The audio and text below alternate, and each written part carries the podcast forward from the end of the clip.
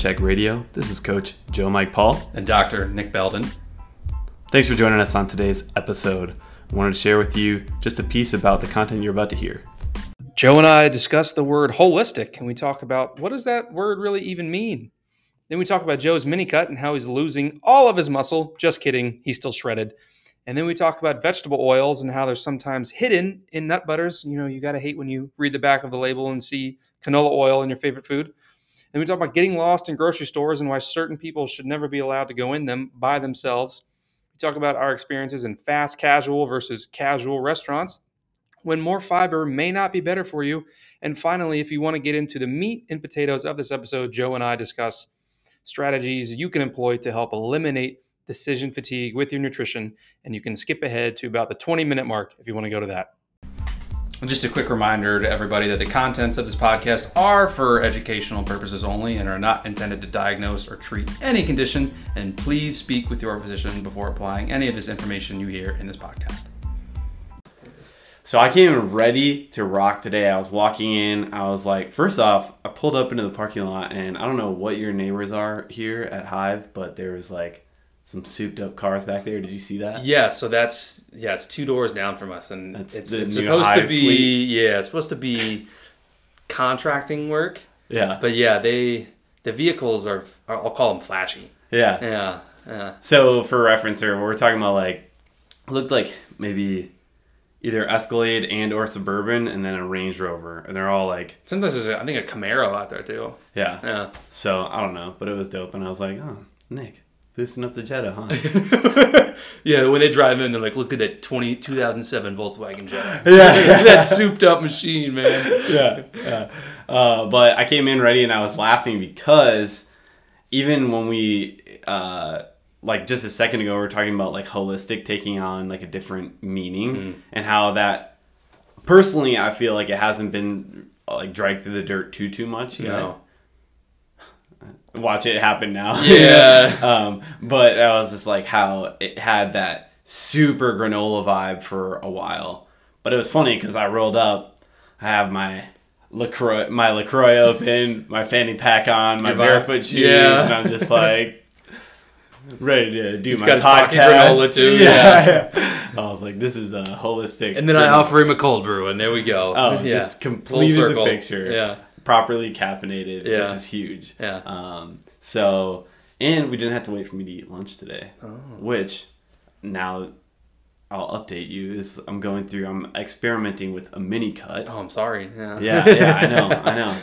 But I think that it's it's it's going to be a really interesting thing to hear your side on these too. But uh, the mini cut has been challenging because I didn't like I didn't prepare probably the best way just in terms of groceries. Mm. For example, my lunch has pork shoulder, which as far as a Ah. protein source is going to be a lot more calorie dense than you know pork Like chicken loin. breast, or something. Oh, Yeah, okay. Yeah. Right. Um, but it's gonna be really good because I've been craving a pretzel bun pork like pulled pork sandwich, Ah. and I finally have, Have the one. Do you ever have that? Just like gotta have this like. Yeah, and yeah, yeah. It's typically something with avocado or almond butter. Yeah. yeah. And then I just eat a lot of it. Oh, your almond butter. I know. What was it? Oh like- yes, no. I bought cashew butter because actually I've been experimenting. Cashew butter to me is slightly sweeter than almond butter, so it's good sometimes. Sure. And I found it was looked like it was what's the word I'm looking for? It was ground sooner than most you know big box cashew makers, and it looked and there was a separation of oil and cashew on the bottom, so you know it was less processed. So I'm like, great. So I picked it up and So that's it. that's a plus for you. It's a plus. separated- Okay. Yeah, I just because it, you know, it's just a little bit less that was done with it before it gets to the store. And I'm a week into eating this, I'm eating like half of it, and then I'm like, I wonder what if there's just cashew butter in this. And I look on the bottom, and it says organic cashew butter, comma organic canola oil. And I was like, no, stop, not again. Yeah. That's like the third time, not to this specific cashew butter, the third time I've enjoyed a nut butter, and then there's some strange vegetable oil added to it. I'm like, come on, man. I was laughing. I was literally laughing out loud to myself watching your story because I've done that before Before, too. Yeah, yeah. and it was just like, it's so frustrating Yeah. because you're like, so if you're looking at a label, technically too, it shouldn't even say cashew butter, which is interesting that it did. It should just say cashews, and then they'll say like processed in like a facility with other blah blah blah blah. Oh, interesting. But okay. usually, if you get, I'll, I'll say this: if you get like a raw nut butter, it's it's gonna just say peanuts or cashews or almonds. It mm. doesn't even say other stuff. I think Costco's is like that. Yeah. Honestly, to me, Costco has the best almond butter. Okay. Yeah. Almond butter, or there's NuttZo, which they also have. Oh, that's the one that. that's like chia se- seven different and- nut. Yeah, I haven't yet. I see it though. Seven different flavors, seven times the price. Yeah, that's, that's the first thing I see Yeah, when I go yeah. into Costco. Yeah, That's yeah. the so and half the quantity. Right, Yeah, exactly. yeah. So I by the way, you're a finance guy, so maybe you'll you'll probably like this at the very least, but uh, whenever I look, it's so hard to shop with me. I already recognize because I just like to read all the labels. I got a story do for that when you're done. Yeah, Yeah, yeah. And but I look at price by weight. So what Yep. most people will do is if you're at the store and you're looking at okay, here's this NuttZo seven varieties of nuts and seeds nut butter, and then you have the raw almond butter three pack. Right. Right. So one's a single pack and the other one's a three pack because you're at Right. Costco, right? Yeah. Or to whatever. So let's say the NuttZo is is fifteen dollars, but the almond butter is eighteen dollars. Right. So now you're thinking, oh well, the NuttZo is cheaper.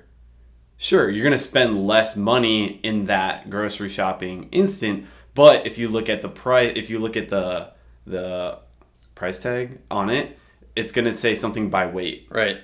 So as an example, it might say like 46 cents per ounce. Yeah, but it's always in smaller print. I don't know if you ever noticed that. Yeah, well, that's why it takes me so Yeah, long. I can't yeah. freaking see that now. I I gotta, gotta put 'em on get all up. Yeah, in there. yeah. Yeah. so I look at that, and so then what you'll see is like, oh, so the the NuttZo one is maybe 78 cents per ounce. Yeah. And then the other one is 40 cents per ounce. So you're like, okay, so technically the other one is cheaper Right. for how long it's gonna last me. Right, per serving and per quantity. Yeah.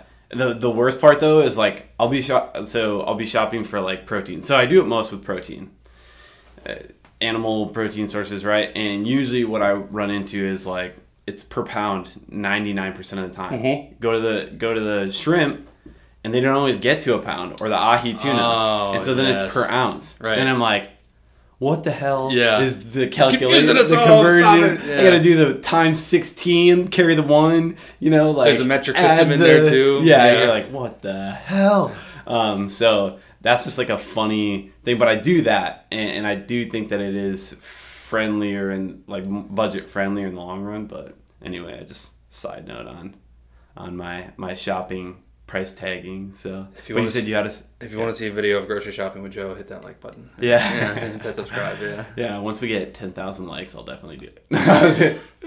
let's let let's get any likes on it, and uh, I would look forward to. Hey, let's get one. Yeah. yeah, yeah. yeah. No. Oh, so Friday night we went out to dinner, and typically when I go out to dinner, I always end up eating less, just because a the portions at restaurants relative to you want to talk about rel, price relative to portion. Oh, yeah. restaurants are off. I mean, they have to make money, so I, I understand it.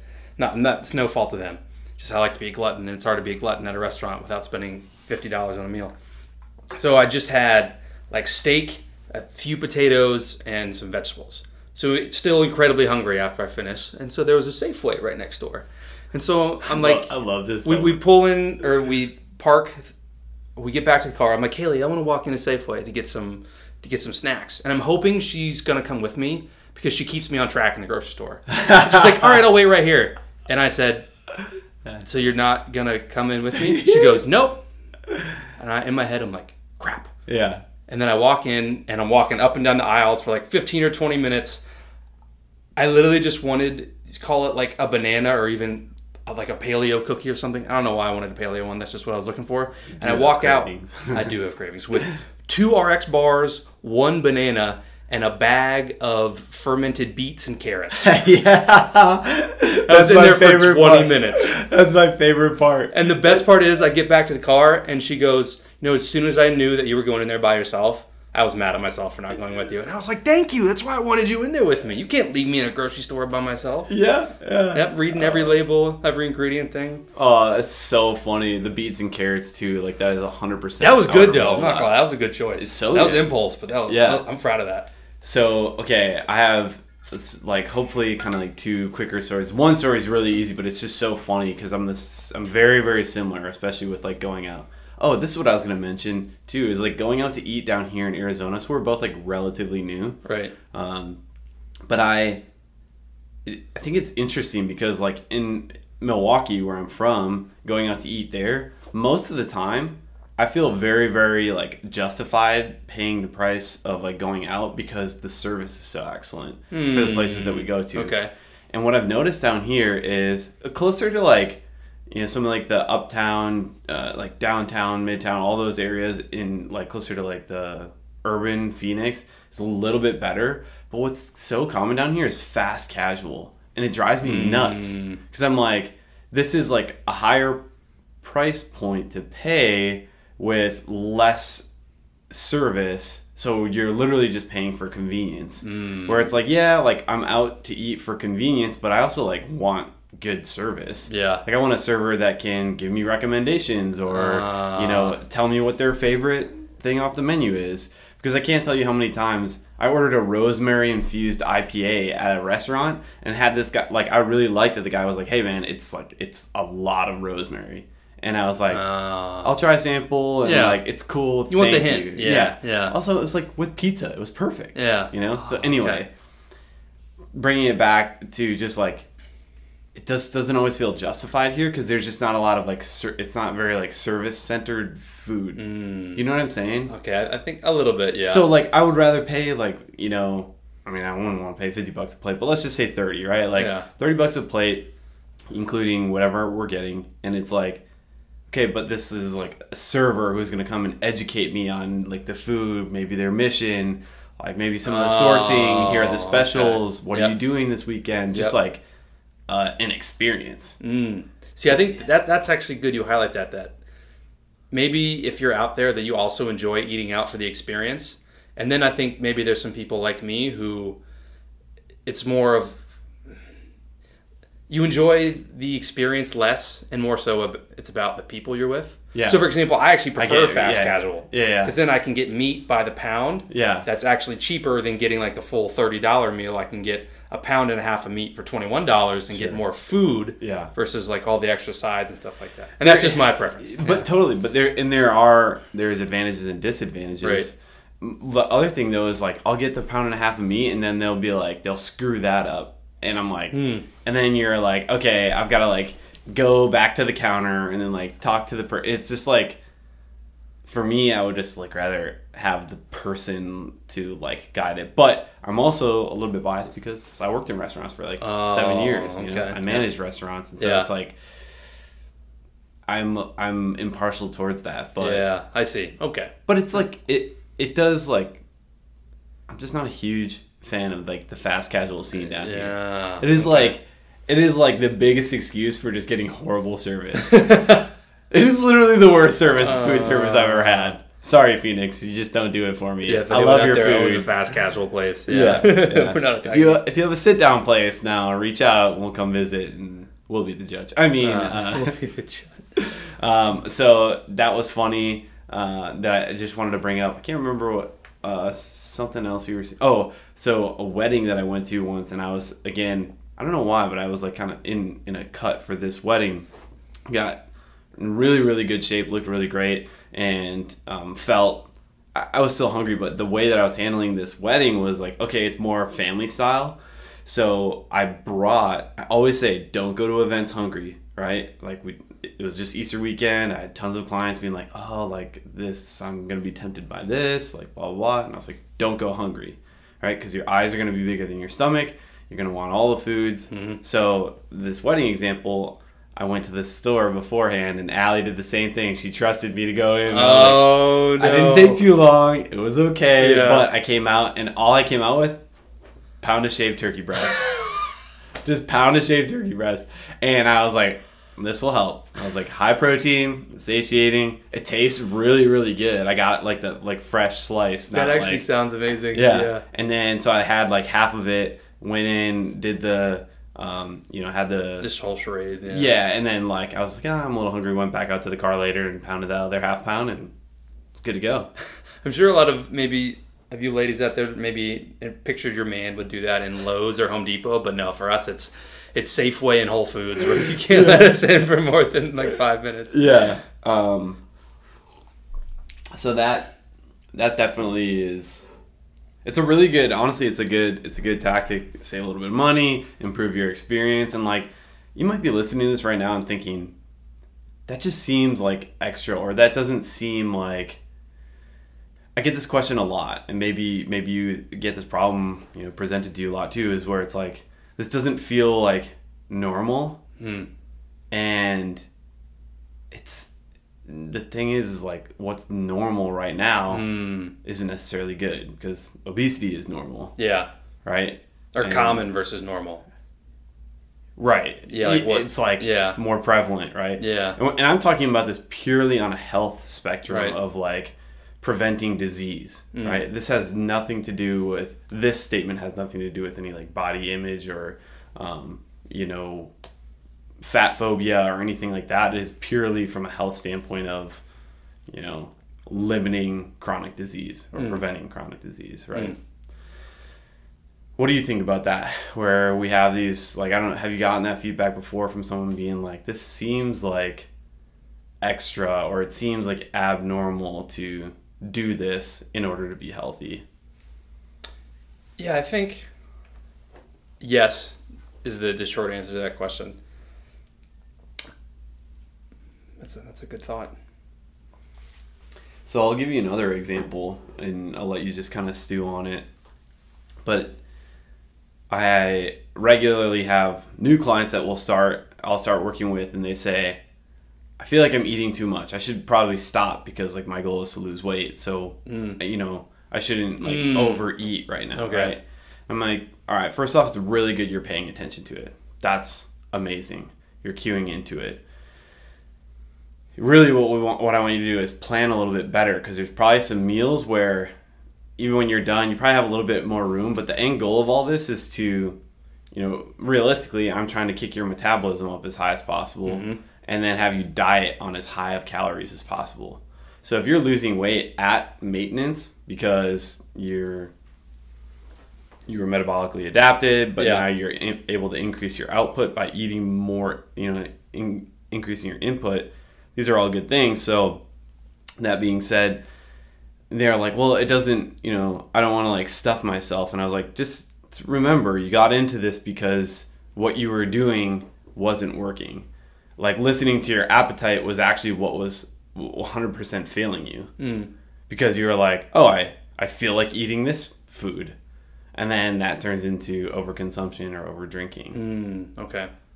So that being said, doing something that you know we consider maybe normal, like getting this extra food around an event or mm. going to the grocery store to kind of like round out your your health for the day. Yeah, I see. They're like, well, this just doesn't feel like normal. Yeah.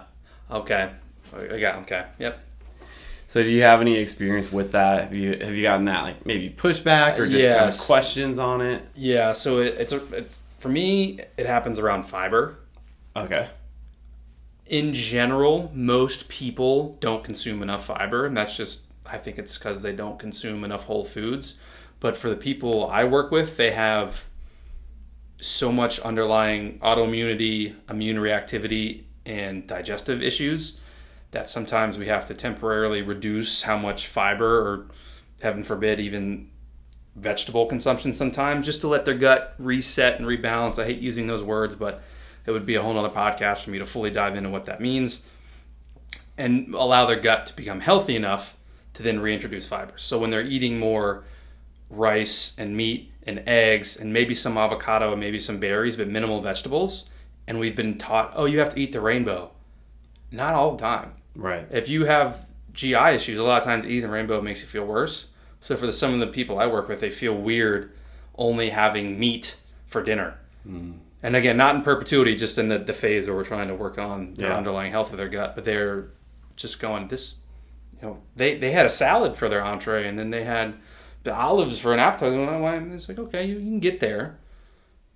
So I think probably for me, it's around fiber and vegetable consumption Sure. and So grains. Yeah, that one. So just kind of like rewriting that maybe story that they're telling themselves Yeah. around fiber. Yeah, because or, we, you know, we've been brought up to think that fiber, more fiber equals more healthy gut, right. when that is very far from the truth. And so really it's just about like shattering sort of molds that that you know we create. Or getting rid of mold. Yeah. Ah, yeah, yeah. Hey. Yeah. We'll get the sound effects in there one day, so it's not just me. But um, so this is actually what I wanted to talk to you about today because and, and kind of like round out as like flesh out as like a topic, uh, not just the fiber and that sort of thing, but really how to design your diet around something that's going to work better for you. So eliminating decisions, which might include right because we talk often about decision fatigue. Yep. And so that's why it's kind of like, okay, this client came to me and said, I should probably not eat the amount of calories that you've assigned me to eat because I'm not hungry, right?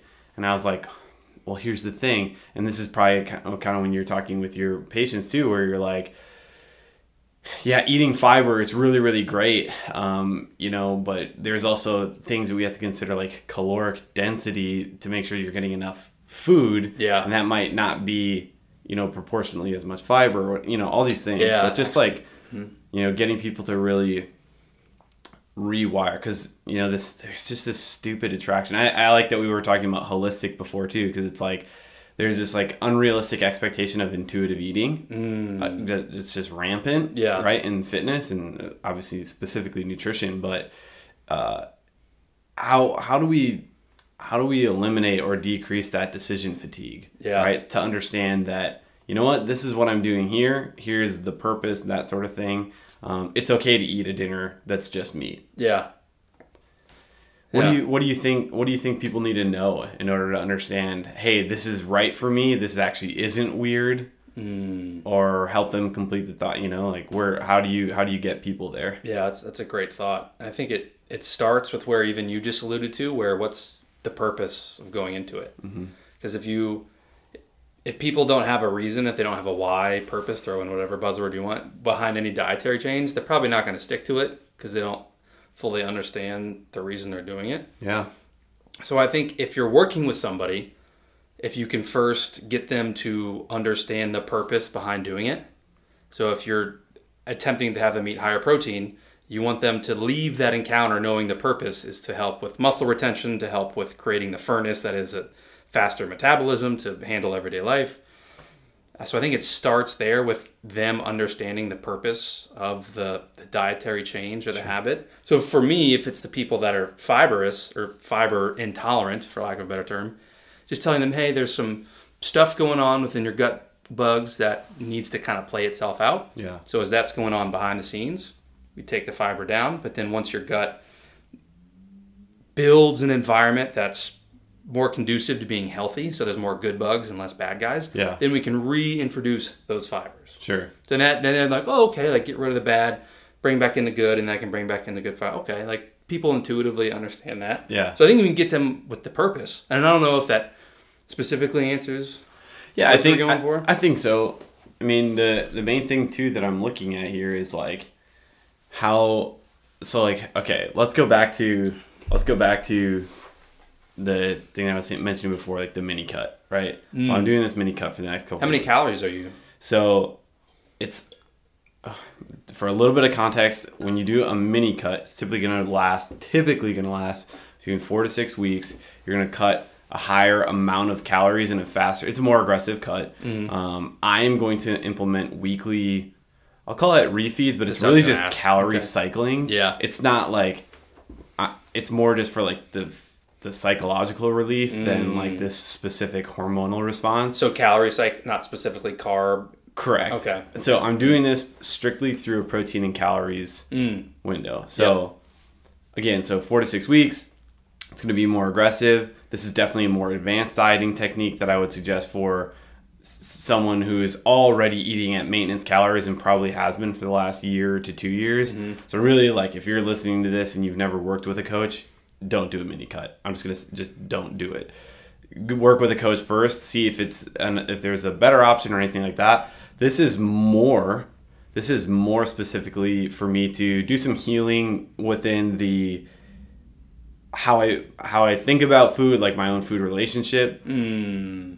dealing with some like calorie restriction and just kind of like recalibrating what does my body need. So mm-hmm. spending it's not like I'm not doing this crazy like intermittent fasting window, but I am fasting a bit more and really trying to focus on like what does this do for me mm. or even what doesn't this do for me. Yeah.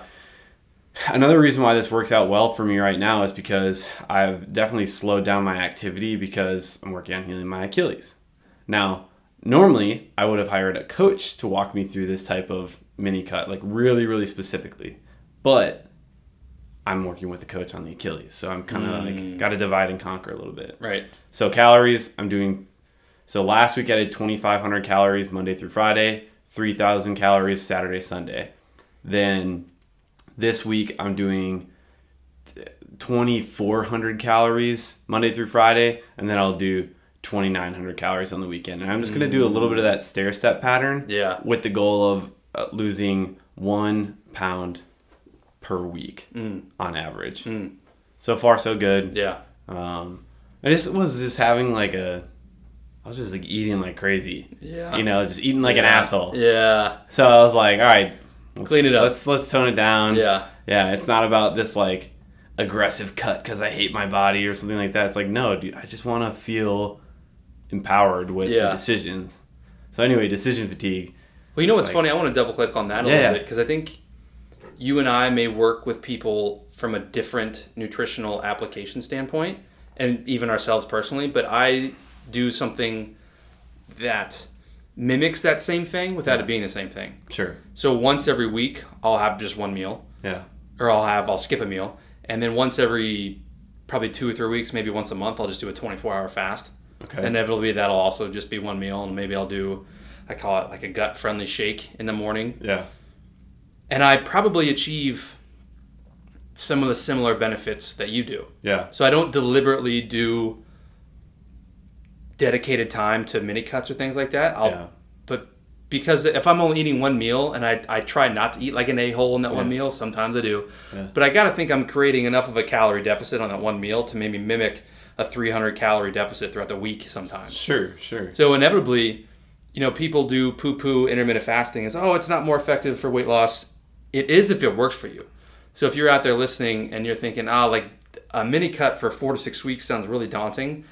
If you're someone that, for whatever reason, when you don't eat, it's actually easier to, Yeah. for your brain to do that, then do one meal a week. Yeah. And you can nearly achieve the same. Now you have to be careful doing Hold that, that you don't one meal develop. a week. Is that what I said? Yeah. Oh, no, I had to have a day a week where you only have one meal. There you go. Yeah. Okay. I was like, I thought. Yeah, one meal a week. My gosh.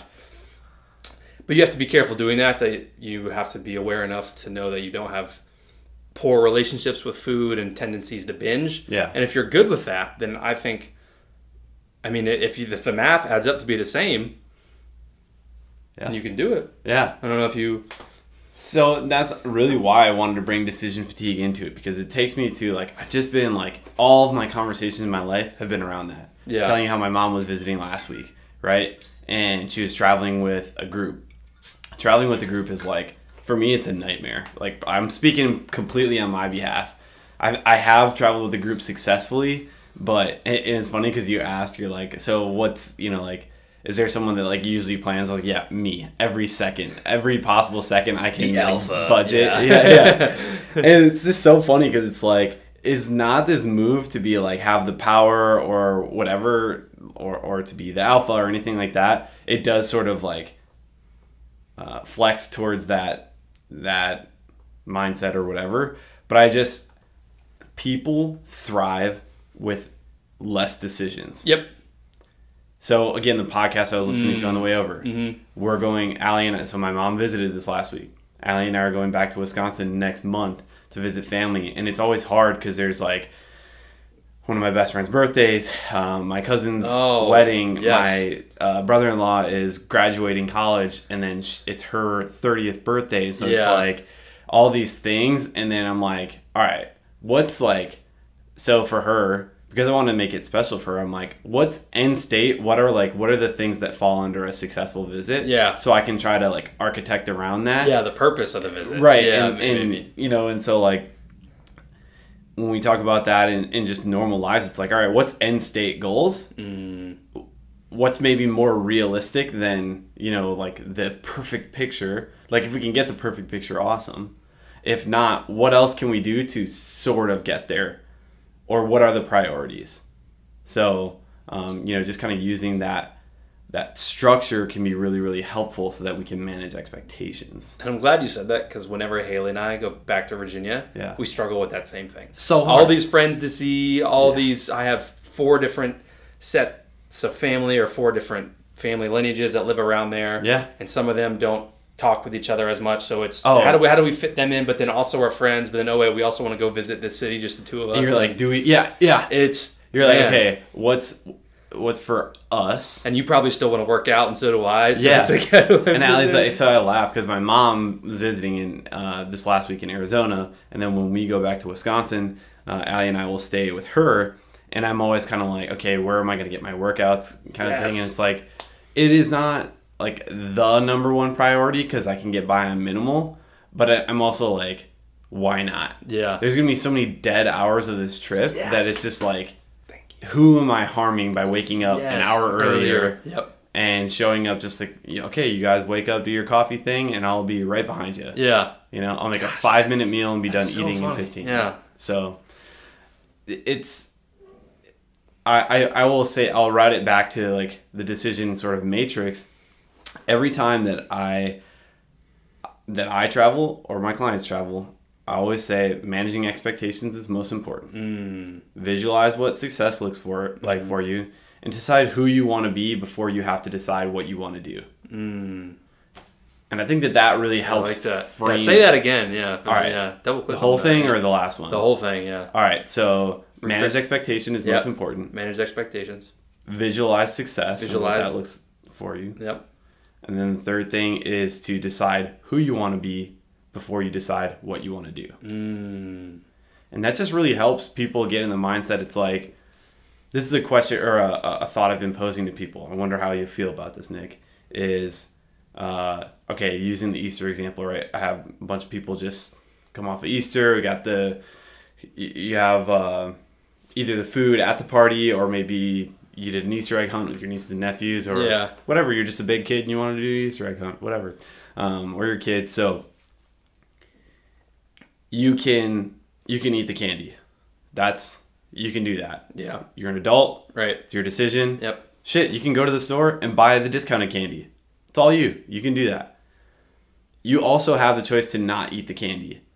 And most people get so fixed on it's there i'm around it mm. whatever and they just need to know sometimes. Yeah. and I, I say this for myself it's like a mantra. Mm. Where you're like i don't have to eat this holy shit Yeah. I, I got shivers just saying it. Yeah. You have experience Yes. doing that? Yes. Oh my in. gosh. Yeah. Yeah. I think it's I can't versus I don't want it. If you even want to go a layer further. Sure. So most people they see the candy at the party and they tell themselves they can't. Yeah. Now, when you're telling yourself you can't, I want you to think back to when you were 10 or when you were a teen- teenager. That's probably a better time period. And your parents told you you can't do something. What's mm. the first thing you want to do? I want to do it. The exact opposite of what they told you you can. Mm.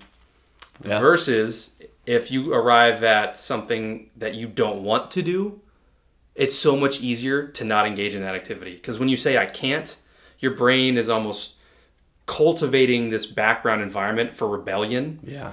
but when you say I don't want it, then you're telling your brain, no, I don't want it, so I don't even need to think about that. I don't even need to reminisce on that later. Yeah. So if you simply just switch I can't have the candy to I don't want it, Yeah. then that puts the power back on you. And then if you want it, you can tell yourself, hey, I want it, so I'm going to have it because I want it. Okay. I love this. I love this. So how about like because and I think we we share this sort of same belief is like instead of thinking of decision fatigue, how can we create decision energy or decision empowerment? Yes. because just like you said nick yeah just like you Yeah. said it's like you when the negative is present you focus on the negative Mhm. right it's just like saying i don't want to overeat this weekend okay what do you want Yeah. okay so now we're going to do some of that like positive switch so let's talk about decision energy or decision empowerment what do you like better I like decision bandwidth. bandwidth. Yeah. Got it. Cool. So decision bandwidth and that so what I would say for you like using that situation you said is just like I'm choosing. Yes. And that is really the empowerment where it's like instead of saying I don't want, it's like I'm choosing not to have the Yep. candy. And then you might and then you might say other things too where I've heard clients say this and they'll be like, "Yeah, I just like I I have so many calories that I know my bo- body will benefit from and if I allocate them toward that thing, it just won't it's the cost benefit just really doesn't line up. Yep.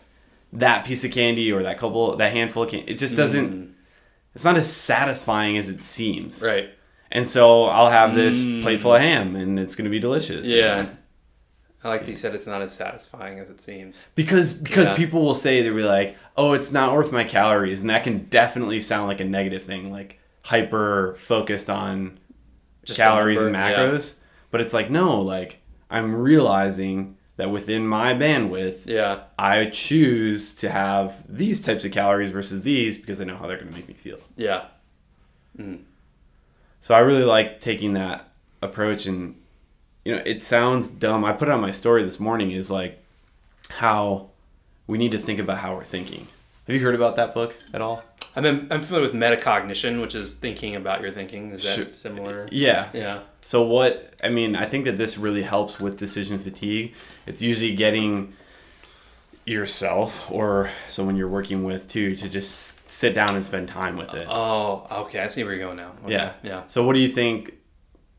Because what what do you think people go to most when we say think about what you're thinking? Like how are they? They're gonna be like, all right, I gotta meditate. I yeah, gotta they're journal. gonna I get in their own this, head. Yeah. right, Think about all the thoughts they have in a day. And a Yeah. lot of them not so good thoughts, unfortunately, for a lot of us. right. Yeah.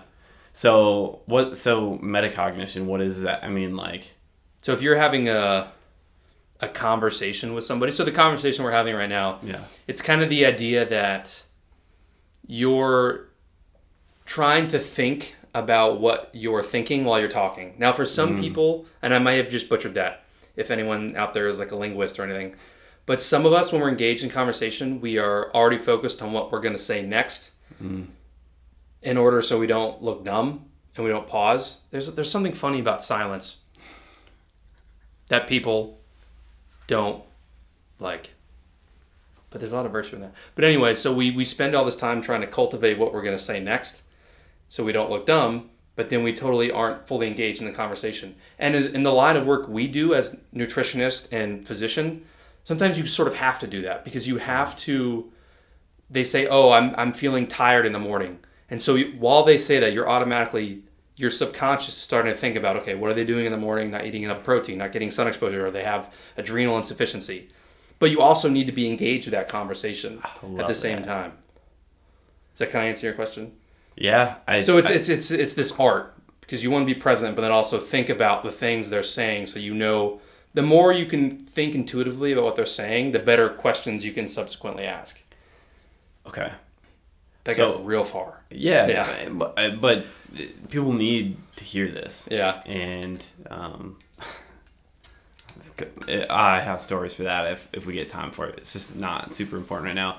I like how you took it into external dialogue, meaning two people, Yeah. versus internal dialogue, which would be with yourself, Right. right? You know, easiest way for people to visualize that is devil versus angel on the shoulder, mm. right? Yep. and it doesn't have to be that also like sometimes that can lead into you know some of these unhealthy sort of dichotomies that lead people into making decisions based off of morality that really just aren't there. It's the hmm. same thing we say about food all the time. It's neither good nor bad nor bad. It's consequential. Yeah.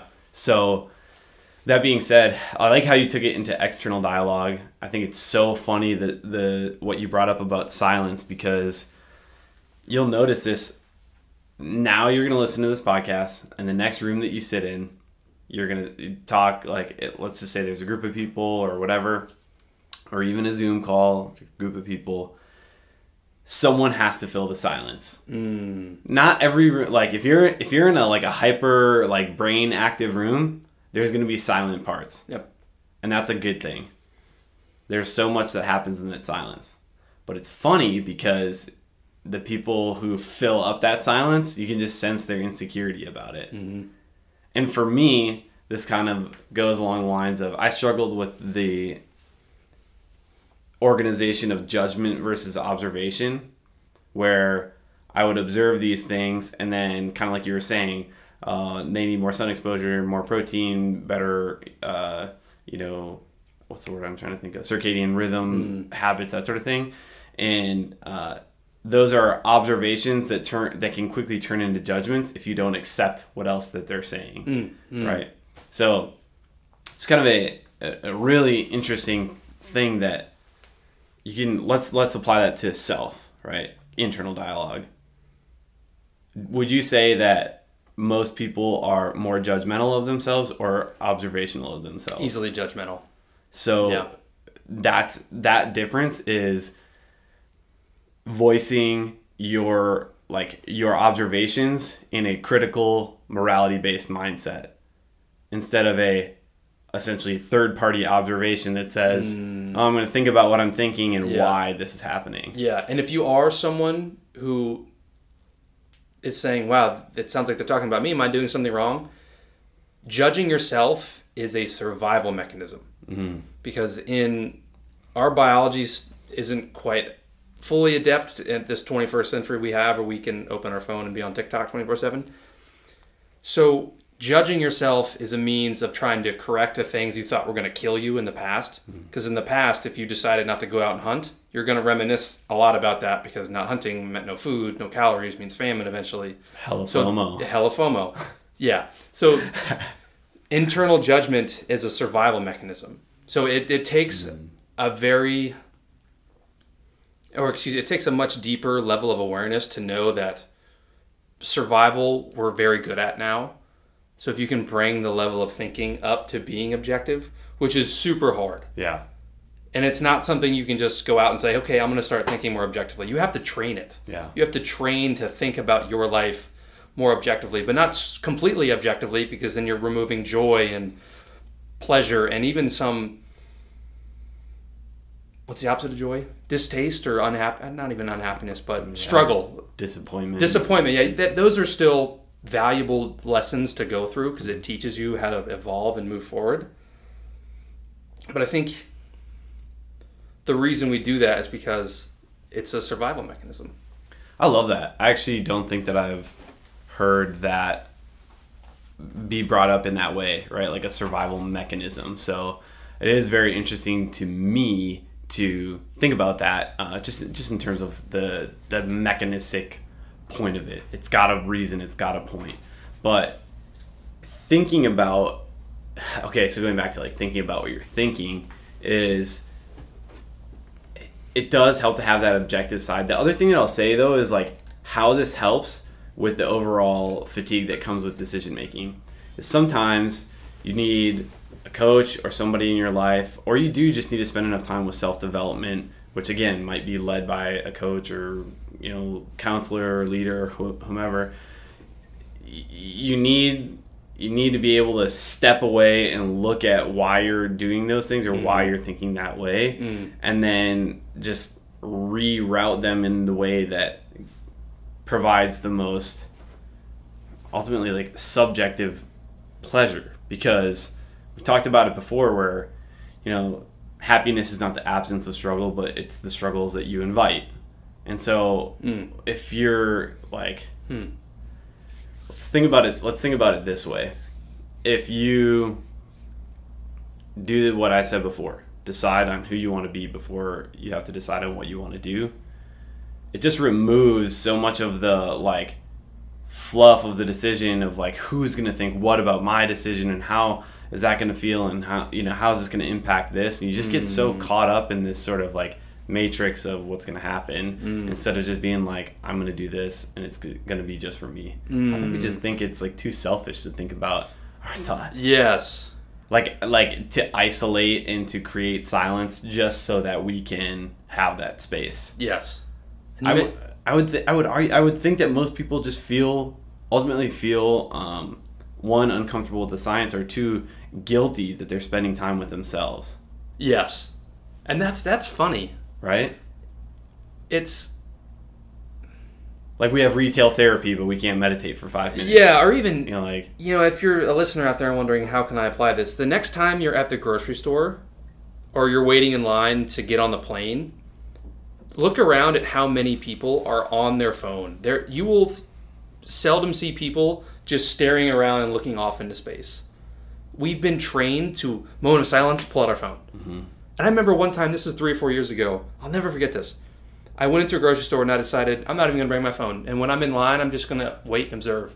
And I'm sitting there, I'm waiting in line, just taking in everything. And the cashier makes a joke to the person in front of me, and they were on their phone, so they weren't really getting it. And I thought it was hilarious. So I start laughing, and then I get up and she starts checking out my groceries. And then we have this really cool conversation about the things she just said. And I just thought, wow, that was so powerful Yeah.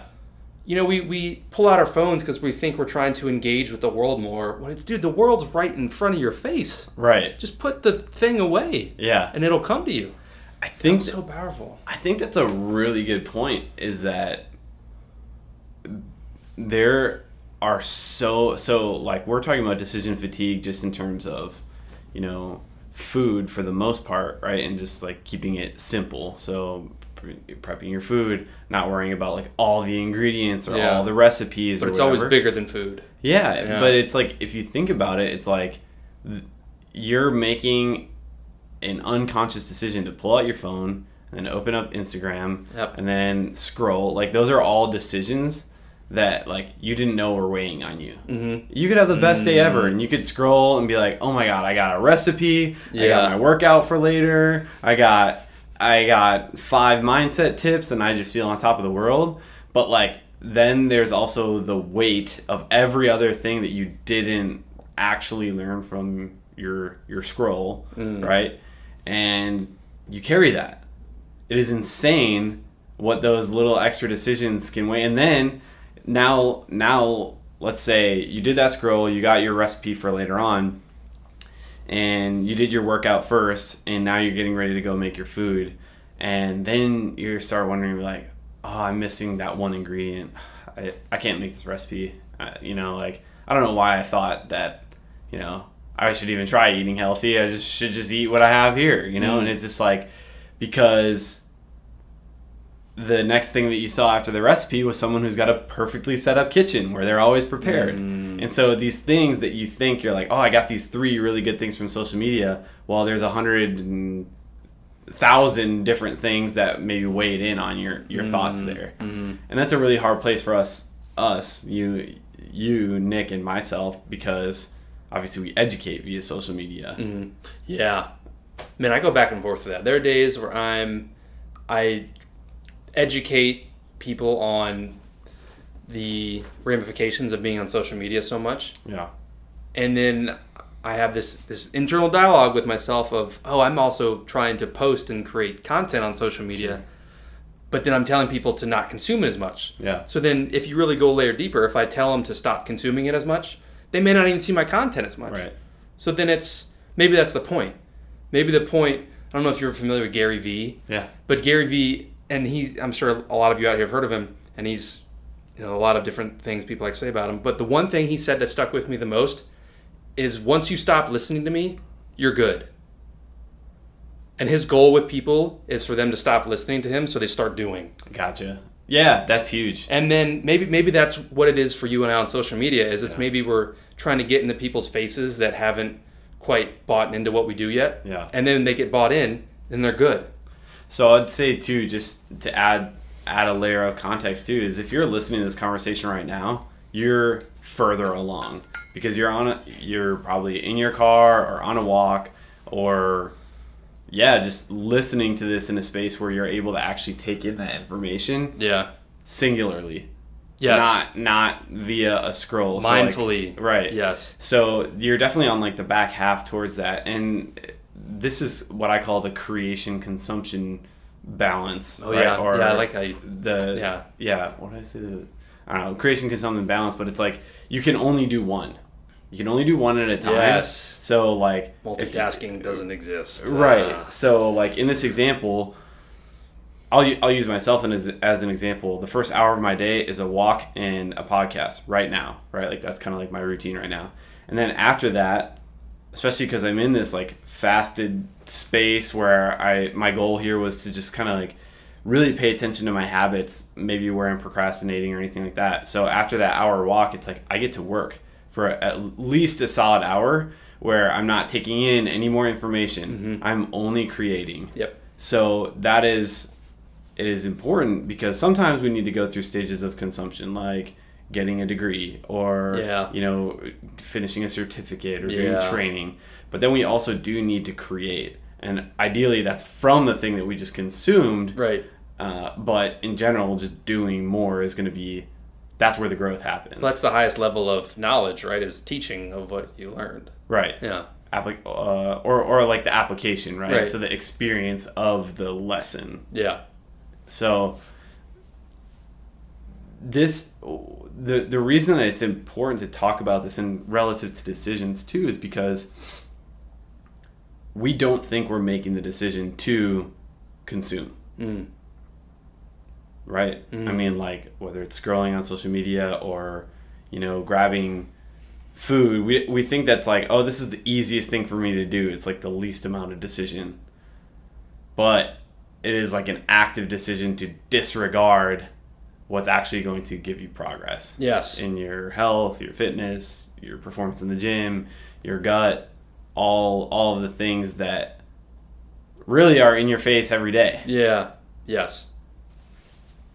It's kind of like the your decision bandwidth. We'll just use a zero to 100 scale is at 70, Yeah. and every time you pull out your phone, it just goes down five. sure Where instead, if you just sat there and just looked around the room, it might go up five. right So you're creating more bandwidth for the difficult decisions in life. sure And that's, you know, to fully wrap around to what you said in the beginning, I think the whole reason to eliminate decision fatigue is to make the easy decisions what to eat, what to wear, how to drive to work easy, and make the really difficult decisions what project am I going to start?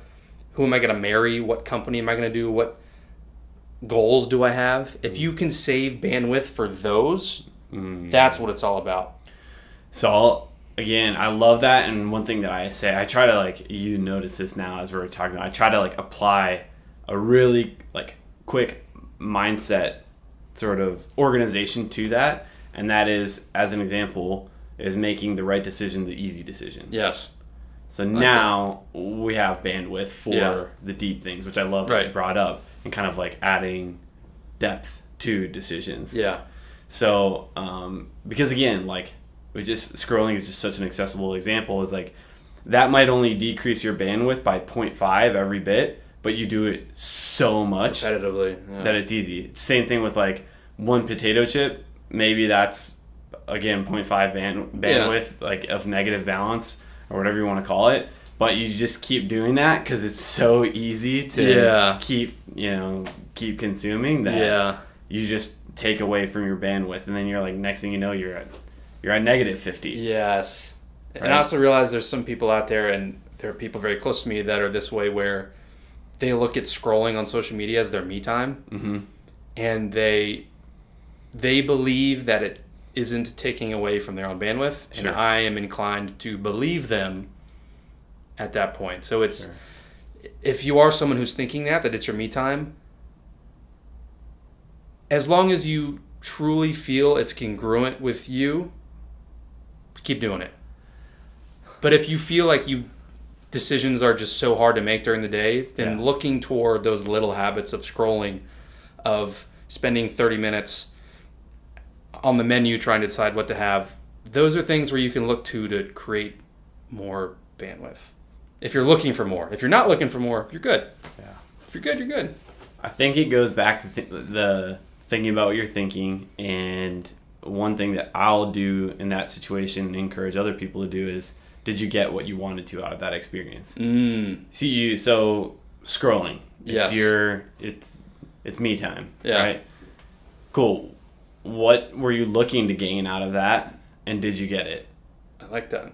because and, and this goes back to the what's normal versus what's common and all that Mm. sort of stuff because i've said it too but one thing that i'll do too is like i'm not going to or I say, I'll, I'll look at the like the clock in the corner of my phone and i'll be like all right cool um, it's 6.53 if it hits 7 p.m and i'm still scrolling i'm setting my phone down and i'm going for a walk Mm, I or- do that too. I put a timer on my phone before Yeah, I go through scroll mode. Yeah. really simple, Yeah. right? And it's like, cool. If I'm gonna scroll, I'm gonna just apply a little bit of boundaries here Mm-hmm. because there's no way that beyond that seven minutes something so profound hits me. Yeah. Because if it does, I'm gonna get off my ass and do it Yeah. before the seven minutes is up. Yes. So like just adding some some proactive boundaries to it and say, okay, if I'm gonna scroll for me time, what's what's the intent? Am I am I trying to laugh?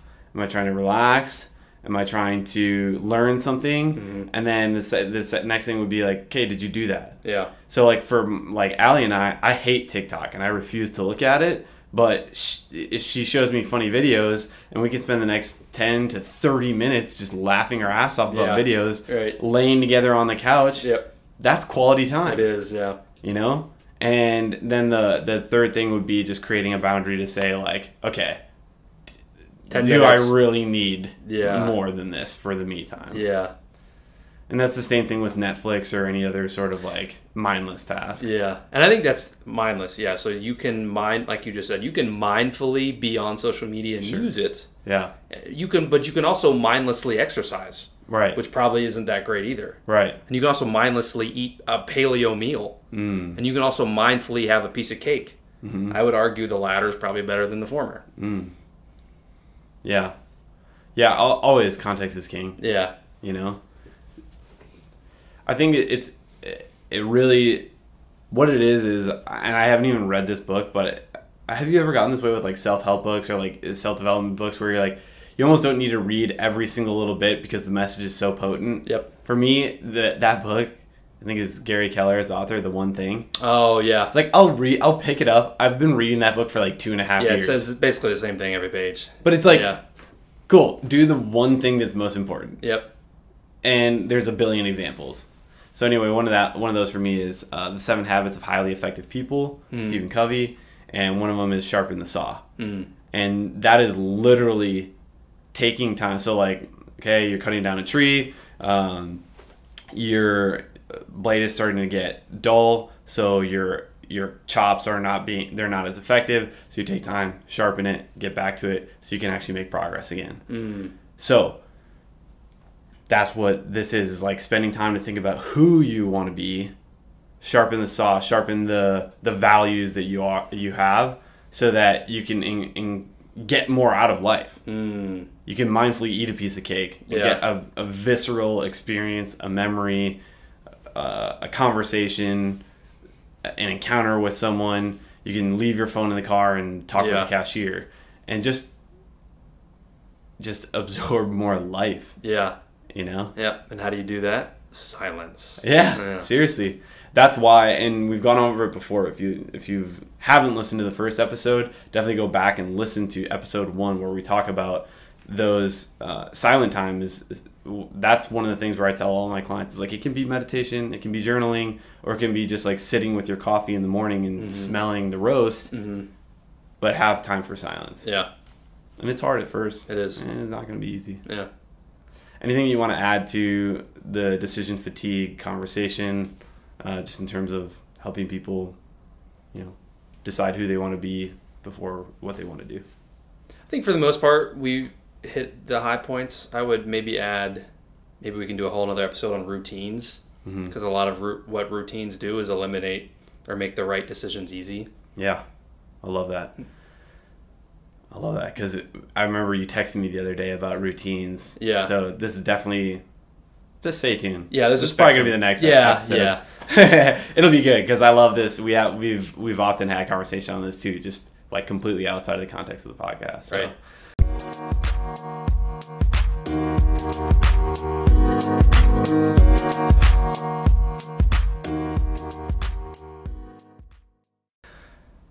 I I did not come prepared with the raw milk section, but I Oh, oh I, I, love go, it. I can go I'm- first. Yeah, yeah. I- Please I, do. got mine. Go for it.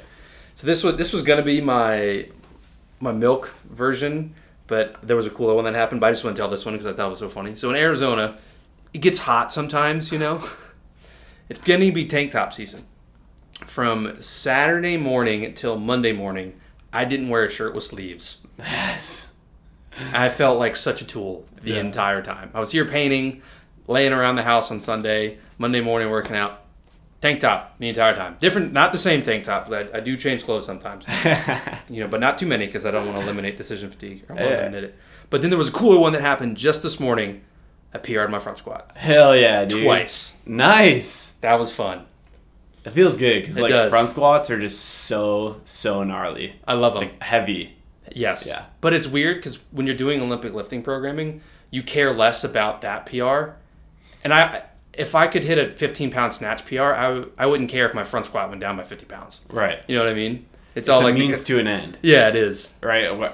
I think maybe that doesn't really apply, but like the whole goal of the higher front squat is So literally just more. to clean more. Yeah, Yeah, Like so, if my front squat went up 100 pounds and my clean never moved, I wouldn't be satisfied at all. so you know what I mean? It's just like, yeah, but it was still cool to be like, oh, that's cool. You know, like so strength progression is happening somewhere. sure. That's the raw portion, or that's the milk portion. And the raw portion for this week. So Monday morning, I typically work out in my house, so I, I don't do as much explosive dynamic stuff overhead. So I like to end that with a pure meditation. okay. So yesterday morning, I'm getting ready to lay down on the grass to meditate, and there's a wasp or a bee or a yellow jacket that's right next to me. So I kind of I back up a couple feet because I'm going. You know, I don't want him to get any you know weird Yeah. stuff going on here. So I lay down and meditate for a couple minutes, and then I get back up, and he's right. I say he. I don't know if it's a, what gender it is, and it's right next to me. Yeah, Hasn't moved, yeah, and it's just sitting there. And I'm thinking, was that sitting? Was that sitting next to me the whole time? yeah, And if I'd known that it was there, I'd have been terrified. yeah, But I was just sitting in meditation, mm, got up, and it was just like, that's crazy. yeah. What did you do after? Did you like? Did you like scurry away or? no, like, no, not even. I, I just got up and just saw him, and I was just like, all right. And then he just he just flew away. Again, I say he. I don't know what gender it is, but Yeah. I thought that was that was so cool. yeah. Huh. See, if you had headphones in, never wouldn't you? You'd have just been. You wouldn't have even heard it in the wouldn't first place, even probably. noticed it. Yeah. Or if I was on my phone the whole time, I wouldn't even notice it. Yeah, you wouldn't have been mindful of the of its presence at all. Right. That yeah, that's really interesting. Cool. Well, I will say that all so like my kind of like hippie-ish side of this was definitely. It's so funny because as soon as you started talking, I was like, all right, cool, got mine. Mine was so I I hired a new coach to help me out with my Achilles. I'm working with Active Life RX. Mark, shout out, you rock, dude. Mm. Um, I'm just starting, but I, I had to take a deload week, which kind of sucks because I'm like I already was like deloading Yeah. to like start the recovery process of my Achilles. Yeah. Again, it's mostly fine, but now I'm at the point where it's like I just need more confidence and certainty in performance versus I need to go from hurt to neutral. Does that make sense? Yep. Now I need to go from neutral to confident, positive. So anyway, um, I had to do a deload week, but now I'm just gonna make the most of it. So it's like a lot of body weight stuff, uh, recovery, and so I'm like, so even my workout today is gonna include like a 20 meter low crawl, or like a low low bear crawl, I should say, like and. I'm just like minimal, like no no feet or no no feet, um, no shoes, no shirt. Yeah. Like I got my hat on just so I can actually see where I'm going. Don't have to just warm up. shorts, Yeah. like just go out there exactly. So I did that last week already, and then like this week I'll continue, but just like a completely like minimal clothing, like barefoot workout. Yeah. At, in like the middle of my apartment complex, there's like the pool, and then there's like a yard like Right. outside of it. Yeah. So did that in there. That was definitely more of the like you know the the hippie-ish side of things, and then you know getting into like the bro like meathead milk side of things was. imme- I'll, I'll, have two examples, but immediately after that, I put my shirt on, went into the uh, the apartment gym, and I put my shirt on. and I just did like bis and tris. I was like, it's a recovery week, but I can still get a little bit of Yeah, a pump pump because I'm gonna go sit by the pool. That never doesn't matter where you are on your fitness journey. Doing an arm pump just never feels old. Yeah. So I was like, plus I'm like, I, I have to do push-ups. Like, I just I have to stay on top of them. It's a value thing. It's a military thing. it's Yeah, like yep. I just I'm gonna do them Yeah. every single day. Yeah. So um so I included that. I would say the second kind of like bro side of mine was just being in a mini cut, and so like you know just getting back to some more bro foods. Super Yeah. simple. Yeah. Three or four ingredients. Yeah. My dinner tonight is just oats and Greek yogurt and protein powder because I have like ten minutes to eat it Yeah. you know. So I was like, I just gotta prepare it ahead of time. Yeah. So that's today's raw milk. I like it. So decide who you want to be before you got to decide what you want to do. Yep. I'm just gonna put it put it out there for decisions.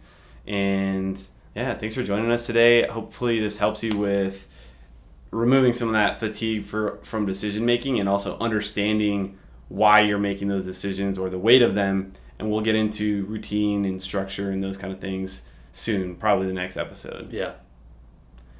I'm Coach Joe Good Mike wrap. Paul. Dr. Nick Belden, DC. go find us on uh, Instagram, find us on YouTube, like the show, comment, subscribe on anywhere you see it posted. We love interacting with you guys and, and hearing your questions and everything like that. Thanks for tuning in, everybody.